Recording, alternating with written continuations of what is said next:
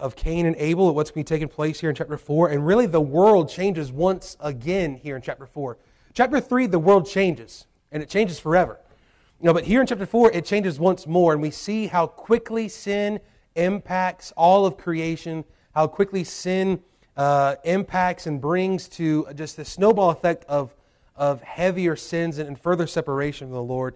Uh, there's a lot of lessons to be learned here in these uh, few short uh, verses in this passage, but let's read here verses 1 through 8, and then we're going to jump straight into uh, verse number 1. It says, Adam knew his wife, and she conceived and bare Cain, and said, I have gotten a man from the Lord. And she again bare his brother Abel, and Abel was a keeper of sheep, but Cain was a tiller of the ground.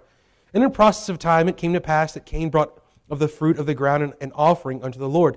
And Abel he also brought of the firstlings of the flock and of the fat thereof. And the Lord had respect unto Abel and to his offering. But unto Cain and to his offering he had not respect. And Cain was very wroth, and his countenance fell. And the Lord said unto Cain, Why art thou wroth, and why is thy countenance fallen? If thou doest well, shalt thou not be accepted, and if thou doest not well, sin lieth at the door. And unto thee shall be his desire, and thou shalt rule over him. And Cain talked with Abel his brother. And it came to pass when they were in the field that Cain rose up against Abel his brother and slew him. We have watched the progression, seemingly these ups and downs already of the Bible. Things are good. God makes all things. Things seem to be going uh, swimmingly.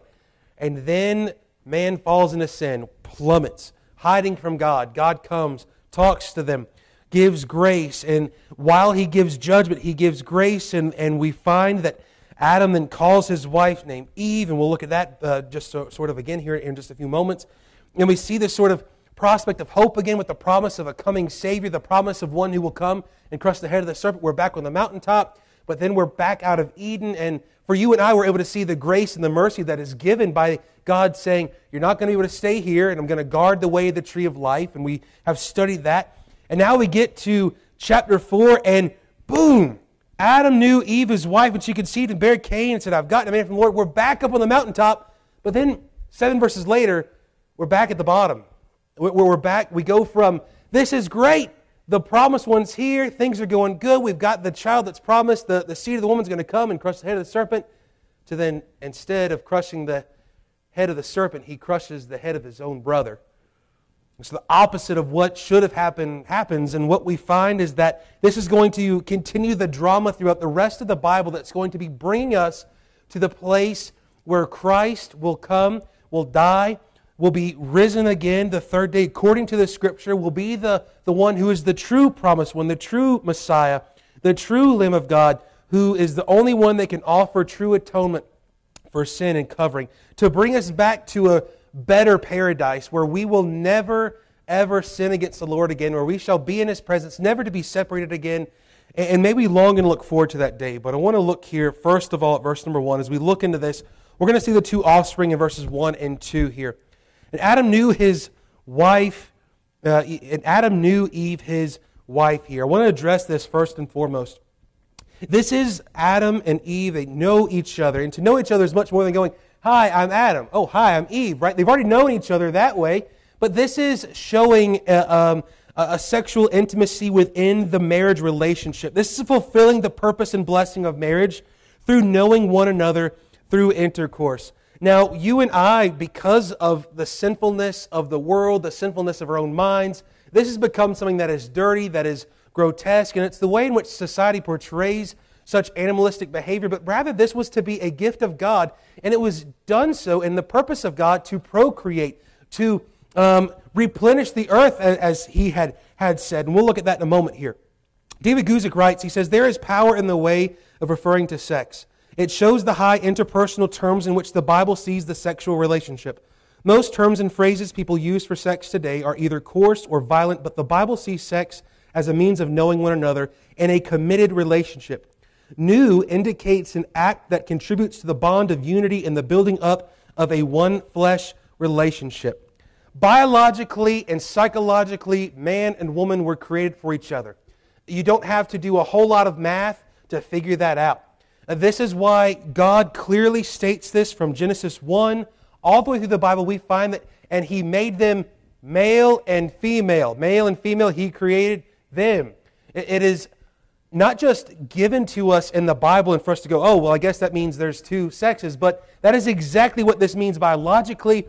You find even just the, the absurdity of what we find today of those who would say that there are multiple genders uh, beyond uh, male and female, right? You can go on Amazon and find t shirts for sale that talk about different genders and gender equality, all this crazy, wild, off the wall stuff. And then when you go to choose what type of shirt it is, it's either a, a, a male shirt or a female shirt because you know they're made different. How funny is that, right? Even the term, those who would say that they are bisexual, right? They would say that they are attracted to both male and female.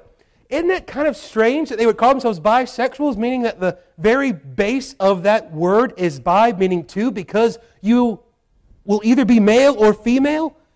And so we have found that the absurdity of the reprobate mind that I firmly believe that we are seeing, not just here in America, by the way, this is happening on a global scale. We only see it in our American eyes and in our American world. But this stuff is happening globally right now. And I believe that shows us the, the true coming of, of the day of the Lord. And I believe it is soon.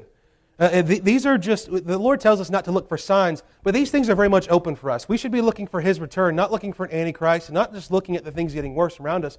We should be looking for Christ to come because He could come at any moment. These are just things that should be reaffirming what the Bible has already told us. Now, the reason why I address this tonight is because God addresses this. Adam knew Eve, his wife. That is the purpose. Intercourse, sex, whatever you want to call it at this point, is not designed to take place outside of the marriage relationship.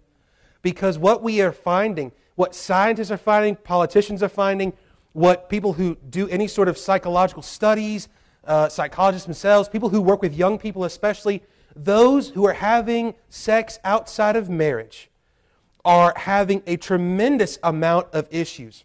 There are young men and women, by the way. Uh, some would just think that the issue of pornography is just a, a male issue. It is not. You look statistically, it is equal and sometimes even inverted the other way uh, of the usage and indulgence of such.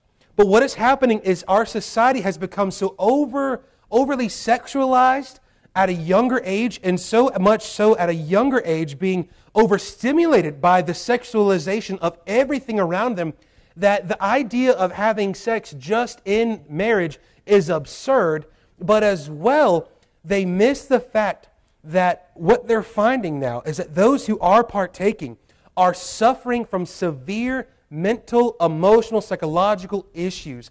Because what we know now, both scientists and, of course, the theologians, if you will, we look at this and we realize that this is much deeper than just a physical thing that you can just, eh, there's no emotion, there's no depth here. There is an incredible depth to what this union means and to why God created it, but He specifically created it for the, uh, the relationship of marriage. It is designed as a gift of marriage to be enjoyed by uh, husband and wife, and as well for the glory of God that between the two that life can continue and that in that relationship, what is founded at the very beginning, as we've seen in chapter 2 and 3, is what God places so central before He creates government, before He creates kings and judges and all these things. What does He create? The home. The home is the foundation of a society. And so, what we see is that if a home is not operating correctly in the relationship between husband and wife, then the relationship between father and children, mother and children, it will be all out of sorts, all out of whack. And then that relationship between that home and the outside world will be even worse. And this is exactly what we see our societies crumbling and our churches failing as well today. We must take this very seriously. Husband and wife, though, by the way, were made to be intimate, not just physically in relationship, but in the depths of one's soul. To literally be knit together that they truly do become one flesh in the bond of marriage. We must never encourage our young people just to get married so that way they can enjoy intercourse. Rather, we should be telling them that when they're dating, that they should be dating for a purpose. That the dating for a purpose, right? We used to call it courting, right? What you could call it a multitude of things. Nevertheless, I remember, and, and I grew up and you, you're probably going to think different. But I, I viewed myself not as the suave, good looking gentleman than I am now, okay? Right? At one point in time, I was a little uglier than what I was. Now I didn't have the, the beard and, and these, still had the dimple. That was working for me. But I remember the idea of understanding that I don't want to date someone that I would not want to marry. Right? And so somewhere we've gotten this issue where we've got today what is called the hookup culture, where they, no one wants to be tied down to relationships, and no one certainly wants to be tied down to a, a marriage relationship. And now the marriage relationship is so looked down on that not only people don't want to get married, but then two, people don't want to stay married. People forget somewhere along the line, I don't know if preachers stopped doing it in ceremonies till death do us part, for better, for worse, rich or poor, but now it's as long as it's good and as long as it's convenient, we'll stay married, and if not, right, then we'll, we'll or we'll stay married, and then when the kids turn 18, then we'll split, right? This is why marriages cannot be based off of children. They cannot be founded upon um, well, if this is working for you, this is working for me, right? Or this helps us uh, monetarily or financially, right? It cannot be that. The marriage relationship has got to be founded upon I love the Lord, you love the Lord, and He has placed a love for you in my heart, and He has placed a love for me in your heart. Therefore, we are together. The two have now become one. And what God has put together, let no man put asunder, right? What happened to that? It's, it's there, it's biblical, and yet we've lost it, not just here in America, but in the church and globally. This is an absolute pandemic. But these two are meant to be knit together, to literally become one flesh. They no longer have their life and their life, right? It's not Adam doing his own thing and he comes home, sees Eve, gives her a, a, a peck on the cheek, and she's got a pot roast ready, right? And that, that's, that's not it. They are to be united together. It is no longer about what this one wants, what this one wants, but rather together. But in this, they become one flesh, not just through the physical union of intercourse, but emotionally, psychologically, spiritually. They should be of one. They should be as one. Now, this is as well to fulfill God's blessing and command that He had bestowed upon His creation that is able to procreate, but especially for mankind. You can see Genesis 1 27, 28. So God created man in his own image. In the image of God created he him, male and female created he them. And God blessed them. And God said unto them, Now, here's, here's the blessing. It's not that God blessed them and then said the rest of the verse. It's that the rest of the verse is the blessing. Right? Be fruitful and multiply and replenish the earth and subdue it and have dominion over the fish of the sea and over the fowl of the air and over every living thing that moveth upon the earth. Then in chapter 2, verse 22 through 25, and the rib which the Lord God had taken from man made he a woman and brought her unto the man. And Adam uh, said, This is now bone of my bones, flesh of my flesh. She shall be called woman because she was taken out of man. Therefore shall a man leave his father and his mother and shall cleave unto his wife, and they shall be one flesh. And they were both naked, the man and his wife, and were not ashamed. Perfect place, perfect marriage, because there is no sin, but now sin has entered in. See, before the fall, they had a deep relational intimacy with one another and even with the Lord. It is sin which stains and separates relationships. The reason why we have issues in marriages today is because there are issues, first of all, between a husband, a wife, and the Lord. Every individual. We've got to understand that long before we have issues horizontally, it's because there's a issue vertically. Now, you might say, well, always, not always that way. Sometimes people are just obstinate, or you don't know my wife, or you don't know my husband. We've got to understand here that both hearts in the marriage have got to be vertically right before the Lord if we expect them to be going together in one flesh as they're you're supposed to be. This is why the Bible is very clear, Old and New Testament, that we are to, when we are married, to marry someone who loves the Lord as well. Right? This is why we would not recommend, well, you know, Susie loves the Lord, but she thinks, you know, Jim Bob is really cute, right? And we tell Susie, you know, well, maybe you can just convince through marriage Jim Bob to, to trust the Lord. Maybe you'll just win him over. Here's what I used to tell our youth group, and here's what was told to me don't missionary date, right? Don't view yourself as, well, if I'm just real good to them, then they'll, they'll eventually just come around and trust the Lord and they'll want to. Well, they might. I've watched God do such with my own parents, where, where throughout years, God has used the example of my mother to, uh, to, allow the, the uh, to, to allow my father to one day come to Christ. Praise God for that. But it wasn't designed that way.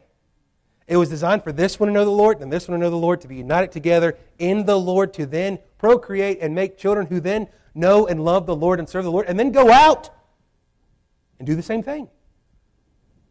But here, somewhere along the lines, we have found out it doesn't quite work that way all the time. And why doesn't it? Because of sin. It doesn't take long in the Bible, and doesn't take long for you and I to understand the effects of sin. Sin is what ruins marriages and relationships. Sin is what truly has stained and separated all of the world and all of society from the Lord and from the way of which God had designed things to be. The reason why things are not the way that they're supposed to be today is because of sin. Now, as we look here in the rest of verse 1 and 2, I want us to look tonight at the birth of Cain.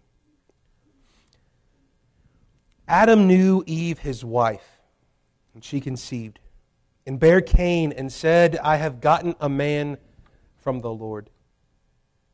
Now, hear the word Cain, his name, it's important, a name. We find that a lot with the Bible characters, especially. Not as much today, right? Susie and Jim Bob, they're just called Susie and Jim Bob because somebody probably in their family was named Susie and Jim Bob, right? But the names in the Bible certainly had some, some depth of meaning. Now, here's what Cain means the name literally means a possession, or as some have thought, acquisition. Eve's comment, I have gotten a man from the Lord, might be rendered, I have received a male from the Lord. Now, this is a, a beautiful thing. Now, this is a wonderful thing anytime that life enters into the world, because you and I know this, and because it's a truth of God and His Word, and it's written upon our hearts, when life enters the world, it is a precious gift from God. Now, granted, it might take male and female to create a child, and it might take husband and wife to raise children, but ultimately we know that it is the Lord who is the one who forms and fashions us in our mother's womb. It is He who has done these things, ultimately. But it is He. And we, we miss this sometimes because here in Genesis, from chapter 1 to chapter 50, we're covering, you know, about 3,000 years of, of, of history here. So God gives us this big, broad thing, and, and we miss some of the details. But as we see, and God scooped up dirt, formed and fashioned Adam, and breathed the breath of life into him, what is he also doing? Well, he's not just taking some Play Doh and then, oh, boom, there's a man, right? He is creating the very fabric, his DNA, all of which is going to be necessary to one day create even you through the DNA structure and processes of genetics, through the way in which Adam was going to be designed with Eve to be able to come together and procreate. They didn't have to try to figure it out, work it out, or, or sit down and go, I wonder how this works. They knew it was ingrained in them. Only God could do such. This can't come from chance. This can't come from, from nothing. This comes from a, a God who designed lovingly these things and as we look at our human bodies, this is why the issue today of the LGBTQ plus movement of looking at transgenderism and the, um, the downgrade of what we're seeing all around us as society. This is why it is very important because what it does is it says that being who God designed you and created you to be as a, either a male or female, it's not good enough. We can do better or that we know better. How wrong of us to think that we know better than God or think that we can do something that God messed up on. God did not mess up when He created someone, male or female. We were intended to be who we are. Therefore, as His image bearers, give Him glory for that and live in light of that. Now, Cain comes into the world, possession. This idea is here's this little gift. Now, every mother, when they hold their child, no matter what they look like, they're always going to say, This is the most beautiful baby I've ever seen, right? Everyone always hears that, right? Everyone always says that. And everyone always, when they see a new baby, always is polite enough to tell the mother the same thing, whether they think it or not. But here, perhaps Cain really was to Eve. This is showing this idea that now in this moment, Cain is everything to her. Why? Because just a little while ago, she was naked and afraid of God, but then God said, It will be through your seed that there will come a Redeemer. And now, here, not only is she holding her baby, but she believes very much so that she could be holding her Redeemer. Every mother believes that their child will be great, but certainly Eve here is thinking, My child will be the greatest of great. He's going to be the one that's going to crush the head of that old serpent who tricked me into giving to my husband who then made us fall. Phillips writes When Cain was born, his mother thought he was Christ. She thought that already the promised seed had come, the promised one who would crush the serpent's head. See, the entire hope of Adam and Eve, as well as the entire human race, is the fulfillment of God's promise of the seed of the woman who would crush the serpent. If the seed doesn't come and God's promise is not fulfilled, then God would be a liar. What is God going to do with Abraham and Isaac and Jacob? He's going to promise a seed. And what will happen? Each one, as we see, will wait, will wait, wait. And even a couple of them are going to take things in their own hands and get themselves into a mess. But God, who is rich in mercy, still works through those situations to eventually bring the coming promised Messiah. When God promises, God will fulfill. And He does so in His time, His plan, and in His way. But this begins the Bible motive of people faithfully believing God's word and trusting in a final judgment and victory. Now that sounds strange looking at the coming of, of Cain. But what would it mean for the seed of the woman to be born and then to crush the head of the serpent? Well, that would mean a fulfillment of God's word, God's promise, a provision of God's redemption, and it would mean that then perhaps Adam and Eve could then return back to the way of the tree of life. In their mind, certainly. Why? Because everything now for their whole life is going, how can we get back to where we were? And now for the rest of all of humanity, what is, what is the rest of the Bible looking like? How can we get back to the presence of God? But man cannot do such on his own. Man can never get into the presence of a holy God on his own. Man can never save himself on his own. Man cannot do these things. Must be the work of the Lord. But it shows as well, though, that not only that redemption would come if this child would be the one to crush the head of the serpent, but it would show that God would be the one who would bring about a final judgment against that serpent who had tricked uh, Eve. It shows as well that God has the final victory and say. It shows as well, as we've already seen in studying Genesis, that when God had an end the beginning, He already had an ending plan. And that the one who does crush the head of the serpent there on the cross, ultimately, one day, the last enemy to be destroyed is death. And one day in Revelation chapter 20, what do we find? The devil himself, the false prophet, the Antichrist, even hell itself is what? It's cast away into a lake of fire. That's good news, isn't it? But Adam and Eve don't have Revelation chapter 20 yet. But you and I do. Therefore, when we read in Genesis or Exodus, Leviticus, when we see our own life crumbling around us, know this that one day every enemy of God will be destroyed. And praise God for it. And on that day, I do not believe for one moment that we will look and go, Oh, me give him one more chance. No, I believe that we will celebrate, for God, our glorious God, will have that full and final victory and judgment upon all who have ever gone against him. And praise God that if you are trusting him right now, that you're not going to be one of them. I don't want to face the, the Lord now for the things that I'm going to have to give account for. God certainly showed me in the past couple years, especially pastoring and trying to pastor through, through COVID, that he brought a, a different seriousness to my heart with this. That every time I preach, very well could be the last time that I have people in front of me for any reason. And two, it could very well be my last time, anyways. And that one day I will stand before the Lord for every decision I've made, for every direction I've taken a church or people or led them in the Word or out of the Word. We must understand that we will still stand before Him, but I want to thank God that I will stand before Him as His own and not as His enemy. Now, the great thing about, and she conceived and bare Cain and said, I have gotten a man from the Lord. Well, see, this is the very reason Adam had called her Eve in the first place. Because through her life would come. Go back to Genesis 3:15. And I will put enmity between thee and the woman, between thy seed and her seed. It shall bruise thy head, and thou shalt bruise his heel. Look at verse 20. And Adam called his wife's name Eve because she was the mother of all living. Now, first of all, yes, biologically, she was the mother of all living. You wonder who you related to somewhere down the line? Everybody in this room. That's right. You, all married your cousin. No, I'm just, just kidding. Just kidding, all right? Right? Think about this, though. We all go back to who? Adam and Eve, don't we? That's it. Biologically.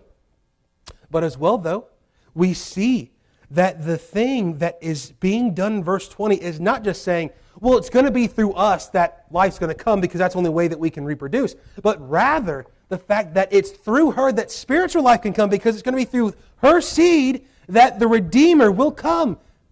Here in this moment, they go, well, this must be it. Here, God's promised right then and there. But just like us, Adam and Eve think that God has to work on our time. God doesn't. God owes us nothing. He doesn't owe Adam and Eve a redeemer at all, but yet He's promised one. Phillips writes, but she was wrong. She was right in believing that the Messiah would come and that he would be of her seed. And let me pause there. Why was she right in believing such? Because God had said so. God had spoken it, so why would you not believe it? As a matter of fact, for them to trust Adam to call her Eve and for Eve to say, The Lord has given me a man child, right? What is that? It's faith and trusting what God has said must be true. It is trusting what we've been talking about God's promise, His word, and His provision, His work. That God promised in His word that this would take place and that God provided in His work. And that is found in Christ, but it's not found in Cain. It says, Phillips continues on. She was wrong in thinking that Cain was the one, and before long she had cause to change her mind. That first babe, born into a sin cursed world, soon manifested his temper tantrums, his inborn ability to deceive and, and lied, his self will and pride. Likely enough, before long she thought that that firstborn son of hers more likely to be the seed of the serpent. It doesn't take long for a mother who certainly still loves her child every moment until the day that she dies to realize that that child is a sinner. Even we find that you know this, you don't have to teach a child to lie, do you? You don't have to teach a child to just cry for any old reason. Fed, dry diaper, the whole thing. They're, nothing should be wrong. But guess what? they're still going to have a fleshly, fleshy meltdown. Why? Because we are very much in a sin cursed world, and we don't have to be taught how to try to get our way in the world. We don't have to be taught how to sin or to manipulate. It's very much in our nature. And I'm sure, as much as Eve loved Cain, it did not take too long for her to realize boy, he's not a perfect child. Well, if Cain wasn't a perfect child, let me ask you, could he be the one to crush the head of the serpent? No. I'm sure it didn't take long for her to realize this, but perhaps she held on for hope. Nevertheless, we find that only one was perfect, and only one was a perfect child, and one was a perfect man, and it was the God man. God in the flesh, the Lord Jesus Christ, the one who is the fulfillment of the promise and provision of God. Furthermore, we see that Cain unlike Adam and Eve, is born with a sinful nature. What were they born? What were Adam and Eve born like? Well, they weren't born, were they? no, they were formed and fashioned by the hand of God Himself and not in a womb. One came from the dirt, formed, fashioned, and breathed the breath of life. The other one was taken from a rib of the one who was first created. Eve taken from Adam. God forms and fashions her. But then not Cain and Abel, not you and me. Born with a sinful nature, and as we see in Romans chapter 5, because not just of his physical father, but his spiritual father, Adam. And by the way, your spiritual father, when you're born, Adam, you were born sinful nature in a sin cursed world. And you were born with the destination to one day die. No one will leave here alive. Unless the rapture happens, praise God. Even so, come Lord Jesus, what we want. Nevertheless, though, the Lord tarries, you will not make it out of here. And why is that? Because of our physical and spiritual father, Adam. But praise the Lord, the moment he adopts us, you might taste a physical death, but it'll all be just for a moment. Just like that. And then one day, glorified, renewed, and to, to forever be with the Lord, to never have to worry about such again. Another commentator writes that she sees in the birth of this son the commencement of the fulfillment of the promise, and thankfully acknowledges the divine help in this display of mercy is evident from the name Jehovah, the God of salvation. That's the word Lord here, in case you're wondering. The word Lord here is the English translated of Jehovah, or the God of salvation. Now, here the commentator does note this, and I wanted to give this to you as well.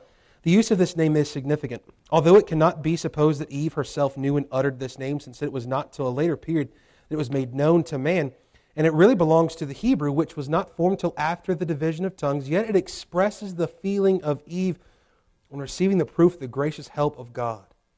Here, certainly, the idea, if we were to understand, I have gotten a man from the Lord or Jehovah, meaning I have been given a man a man child from the God of salvation. Meaning, this could be the one that God has sent to save. It would not be so. Nevertheless, though, we do find that the usage of this word is certainly showing a trust in God to bring about salvation and redemption as He promised. And that's who God is, it's what God does. And truly, that's the whole message of the Bible.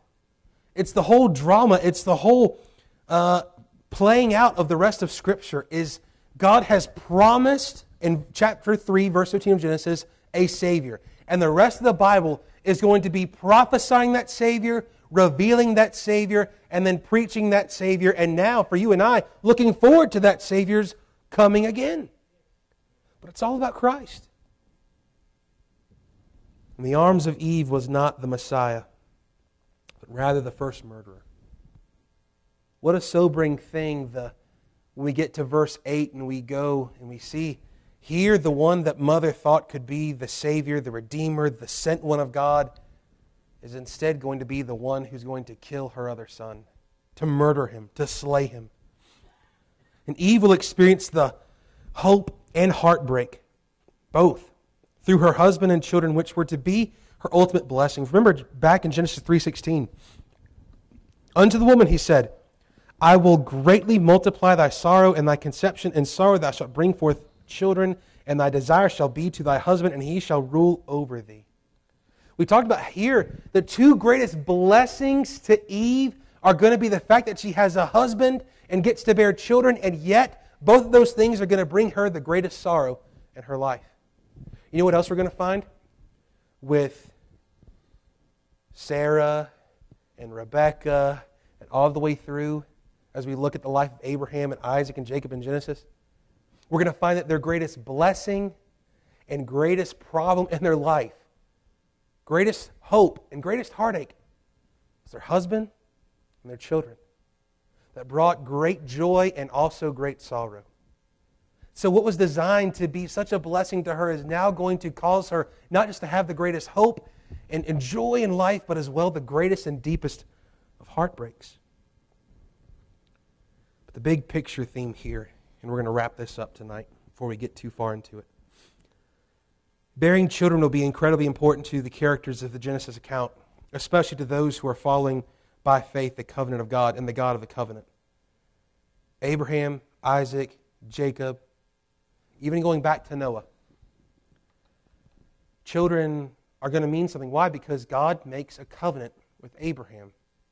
I will give you land, seed, and a blessing. And it's to be unconditional in this covenant, and it's to last forever and forever. I will make a people who was no people. That's who God is, it's what God does.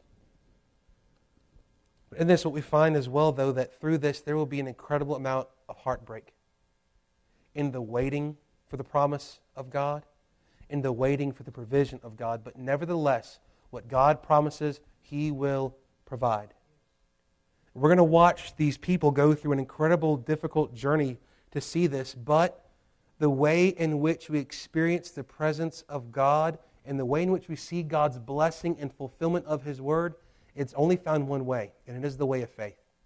It is not the way of Cain, but rather it's the way of Abel, the way of one who trusts the promise, provision of God. Second, we see this that what will be seen in the life of Cain and Abel, Ishmael and Isaac. We forget about old Ishmael, don't we? Isaac wasn't firstborn, and yet Isaac was the promised seed. How about this? Cain and Abel, let's go back to that. Cain and Abel. Which one was firstborn? Cain or Abel? Cain. Well, does Cain get the promise? No. He ruins that pretty quick, don't he? But God's got a plan. How about this? Ishmael and Isaac? Ishmael, firstborn. Firstborn, you know why he was firstborn? Because he was the one born of Abraham saying, and listening to his wife who said, You know, God said he's going to get seed, but uh, here we are, and we're right old. So why don't you take my handmaid? And Abraham goes, Okay. God gives life, but Ishmael would not be the promised one. Isaac would be. The younger one. How about this? Jacob and Esau. But which one came first? Esau. We always say Jacob and Esau, don't we? Why? Because the promise would be passed on to Jacob. But what do we find with Jacob? What do we find with Isaac? Faith. We find that God's plan to bring about the Messiah will never fail, did not fail, could not fail, would not fail, no matter what the devil would do. Though the devil would cause many a stumbling block and many an issue, God's plan prevailed. And even though we find that Isaac sinned and Jacob, old swindling Jacob, that through faith God used them mightily. How about this? Ultimately, that the coming salvation of the Lord will come God's way, by God's time, God's plan, by God's own provision. Turn with me now. We got a couple verses and we'll be done. 1 Corinthians chapter 1, verse 25. 1 Corinthians 1, verse 25. I want to remind us of this truth. 1 Corinthians opens up, and Paul says, here's what's important the cross. You know what's important every time we open the Bible from Genesis to 1 Corinthians to Revelation? The cross. Why? Because that's the whole theme, that's the whole message of the Bible the cross. A promised redeemer, a substitutionary atoner, a mediator between God and man, the God man. He says verse 25, because the foolishness of God is wiser than men, and the weakness of God is stronger than men. Now, let me ask you this Does God have any foolishness in him? No. Does God have any weakness in him? No. That means that all that God is, it's greater than all that man could ever produce, greater than anything that man could ever conjure up. And this is why we can trust God. And this is why we should trust God. Even though things don't go our way, even though things don't go in our time and our plan, I know the potter. I know the one who holds tomorrow. We know the one who is there, the one who has promised. And the one not just who has promised these things, but the one who is very present in the middle of the difficulty of waiting for the promise. He says, For ye see your calling, brethren, how that not many wise men after the flesh, not many mighty, not many noble are called. Isn't that true? God uses the weak. But God hath chosen the foolish things of the world to confound the wise. And God hath chosen the weak things of the world to confound the things which are mighty and the base the things of the world and things which are despised hath God chosen. Yea, and things which are not to bring to naught things that are, that no flesh should glory in his presence. What we find is that through men like Isaac and Jacob, Joseph and Moses, and all the way down through the line, we don't find strong, mighty men of God. There's no such thing. Every strong, mighty man of God that you and I ever label as a strong, mighty man of God is not. I have a sign I have hanging above my desk. I have it there for a reason, to remind me of such. It is a quote that essentially is, is this that there are no such thing as strong, mighty men of God, only weak, frail, sinful men of a great and merciful God. That's it. We are nobody special, but that's just who God uses. That's what God does. Turn with me to Micah chapter 7. And if you can't find it, that's okay. I got it marked. i am going to read it for you anyways, all right? But Micah chapter 7, we'll be done. Micah is a wonderful minor prophet with much prophecy about who? Jesus. But I love the way that Micah ends the book. In verse number 18. First, let me back up. Verse 15 through 20 to get you the whole little passage here. According to the days of the coming out of the land of Egypt will I show unto thee unto him marvelous things. The nations shall, shall see and be confounded at all their might. Why? Because the might of men is nothing compared to the weakness of God, as he just said. And God's got no weakness. They shall lay their hand upon their mouth, their ears shall be deaf, they shall lick the dust like a serpent, they shall move out of their holes like worms of the earth. They shall be afraid of the Lord our God, and shall fear because of thee. Who is a God like unto thee? that pardoneth iniquity and passeth by the transgression of the remnant of his heritage. He retaineth not his anger forever because he delighteth in mercy. He will turn again, he will have compassion upon us, he will subdue our iniquity, and thou wilt cast all their sins into the depths of the sea. Thou wilt perform the truth to Jacob and the mercy to Abraham, which thou hast sworn unto our fathers from the day of old. So, what is the promise of God here?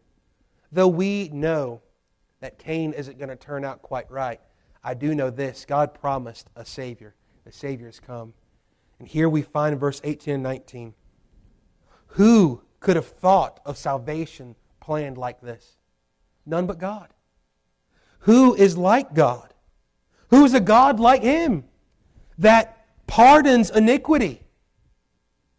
And yet, while He pardons iniquity, He does not violate His justice. You know why?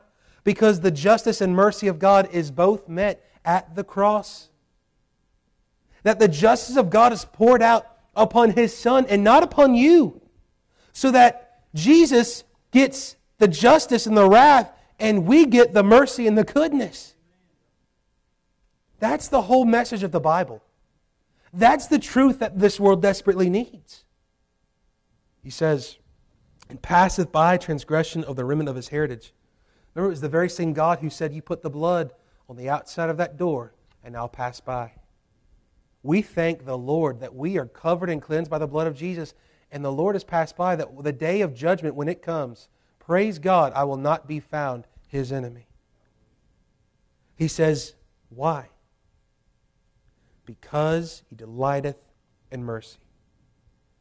Truly, what we find throughout the rest of the story of Cain, Abel, Seth, Noah, Abraham, Isaac, Jacob, Joseph, Moses, Aaron, Joshua, all the way through, is a God who delights in mercy. And his delight in mercy is very much seen at that bloody cross. That he can delight in giving us mercy when we deserved wrath. That's the whole Bible. That's the message that we really need tonight. And though we might look at Cain and Abel in the story and the account of it and go, oh my, this is atrocious. Maybe once again look back to what God had just done in chapter 3 and go, oh my, sin, it's atrocious. But yet, where sin abounded, grace abounded. Where sins were many, mercy was more. Let's pray. Lord, we love you. We thank you for this time. We're grateful for your goodness, your faithfulness. We thank you for your mercy tonight. We thank you, Lord, that your word is true that you are faithful, you are good at all times, Lord. It's who you are. It's not just the things that you do and not just the things that you give, but God, it's your very nature. Help us to praise you, to worship you, to adore you. And God, as we look at this, to, to remember the truth that the Savior that you promised, the provision that you've promised, Lord, has already come to pass. And Lord, may we long and look forward to his return that we might be with him one day. We love you. We thank you and praise, uh, praise you for all that you've done. Go forth and, and, and prepare us to be used of you and be with us now.